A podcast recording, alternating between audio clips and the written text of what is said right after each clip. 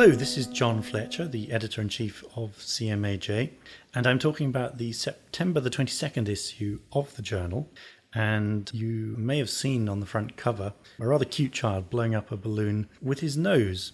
And you may, in fact, have seen a video of this on CBC. The website put a copy of a video of this research, and uh, this has been highly viewed.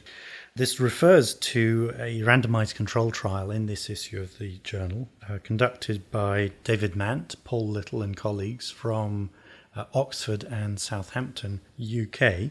The trial was uh, an open pragmatic randomized control trial set in 43 general practices and uh, enrolled about 320 children, half of whom were given a nasal balloon and the other half of whom were the control group. And uh, the point of this therapy is to reduce symptoms of otitis media with effusion, which can cause loss of hearing in young children. And the results were quite encouraging. 47% recovered in the intervention group at three months, uh, compared to 35% in the control group. And the number needed to treat in order to have resolution of symptoms was nine, which is uh, not a bad number. This research uh, also has a linked commentary in this issue of the journal. In the linked commentary, uh, Chris Del Mar from Australia and Tammy Hoffmann tell us that uh, glue ear is common, affecting most children, and can interfere with language acquisition and education. The effective therapeutic options other than surgical insertion of grommets are few, but this trial does provide evidence that autoinflation is effective, with the number needed to treat, as I said, of nine. And if you wish to hear more about the research on glue ear, we do have a podcast uh, with an interview for the authors of that randomized control trial.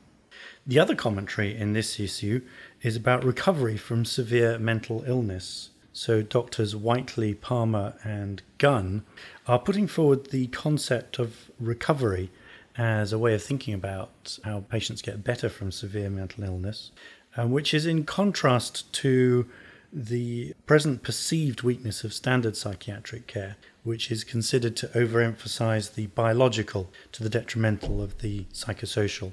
So it's a move away from thinking that patients are cured of a biological disease and more of an emphasis to think on uh, how they might recover. Mental health recovery refers to the process whereby people with severe mental illness progress to live autonomous, contributing, and satisfying lives in the community even with persisting symptoms. Canada's National Mental Health Strategy states that a key aim of health services must be to foster recovery, and the general consensus is that this is a desirable activity. Adopting a recovery orientation in everyday clinical work can involve eliciting information on subjective life goals and working with patients to help them achieve their goals. A recovery orientation is consistent with the bio psychosocial model of psychiatry, which emphasizes a holistic approach to healing. To hear more details about uh, what the authors talk about in this commentary, please listen to another of our linked podcasts by the authors. One of the most effective health interventions is vaccinations against common infectious diseases.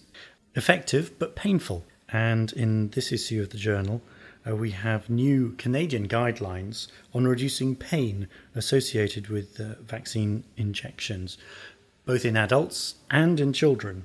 And uh, the key points are that pain at any time of a vaccination injection is a common concern and contributes to vaccine hesitancy across the lifespan.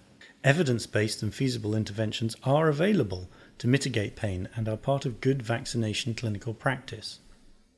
This guideline includes recommendations for pain mitigation based on five domains of pain management interventions, procedural, physical, pharmacological, psychological, and process. The 5P approach. Again, for more details from the authors, we have another podcast linked to this guideline. In our practice section this month, um, as usual, we have the mixture of the common and the unusual. The Decisions article is about a 66 year old woman presenting with a spontaneous rib fracture that occurred whilst she was turning over in bed. Of course, the worry is that this may be the first presentation of metastatic cancer, and the article goes through to describe the workup. of a case like this. Much less common is the uh, practice case, the longer discussion of a 45 year old woman with a spontaneous DVT, but of the upper limb, a very unusual case. We also have uh, our clinical image and five things, this time about venom anaphylaxis, how common it is, and what to do about it. So, towards the back of the journal, I hope you've noticed that we've changed the format of the humanities section in the last few months. And uh, we have a, a, typical mix of two articles this month. The first is a, an article written by a non physician reflecting on medical practice. And here, John Crombie talks about interdisciplinarity, uh, reconciling the irreconcilable. He's uh, from the School of Management at the University of Leicester, UK, and is looking at uh, medicine through a different lens. And we've had a number of uh, sociologists and anthropologists writing over the last uh, few issues. To balance up that section of humanities, we've also included and continued the uh, popular Encounter series, where doctors usually tell us about a patient or an experience that they've had. And this month, uh, the title is Broad and Deep by Monica Kidd from the University of Calgary. And lastly, I'd be remiss if I didn't mention uh, the journal's campaign to save Cochrane. And my lead editorial in this issue is to say that the Government of Canada should fund the Cochrane collaboration in Canada centrally. Canada was at the heart of the Cochrane collaboration, that um, effort to bring together the best systematic reviews of healthcare interventions uh, that started a couple of decades ago. And it would be a shame if Canada was the first country to withdraw central funding from its national collaboration centre. So I've um, I've outlined the arguments in favour of central funding in my editorial, and that about wraps it up for this issue of CMAJ, the 22nd of September. I'm John Fletcher, editor in chief. Thanks for listening.